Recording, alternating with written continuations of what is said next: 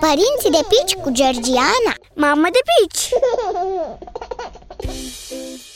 Salut! Vorbim astăzi despre aparatul de aerosoli sau nebulizatorul. Este un aparat destul de util atunci când cel mic răcește. Iar cei mai mulți copii răcesc foarte des în primii ani, unii chiar și de 6-10 ori pe an. Fetița noastră nu a răcit chiar atât de des în primul ei an, dar trei răceli tot a experimentat până acum iar prima oară a fost la doar o lună și jumătate. Atunci am aflat ce este și la ce folosește un aparat de aerosoli. Și tot atunci am descoperit că mai toți prietenii noștri cu copii îl foloseau intensiv în sezonul rece.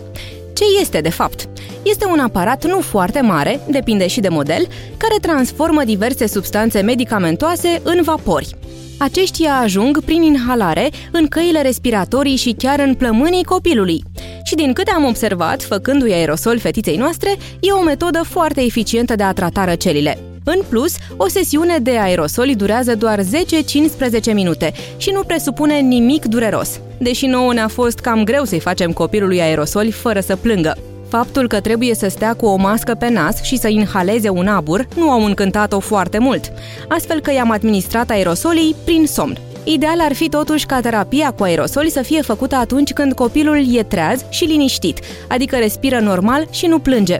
Altfel se cam pierde din efectul medicamentelor.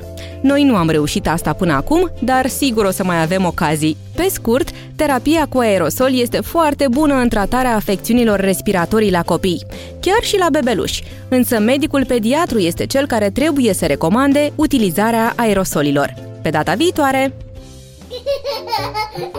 Părinții de pici cu Georgiana Mamă de pici!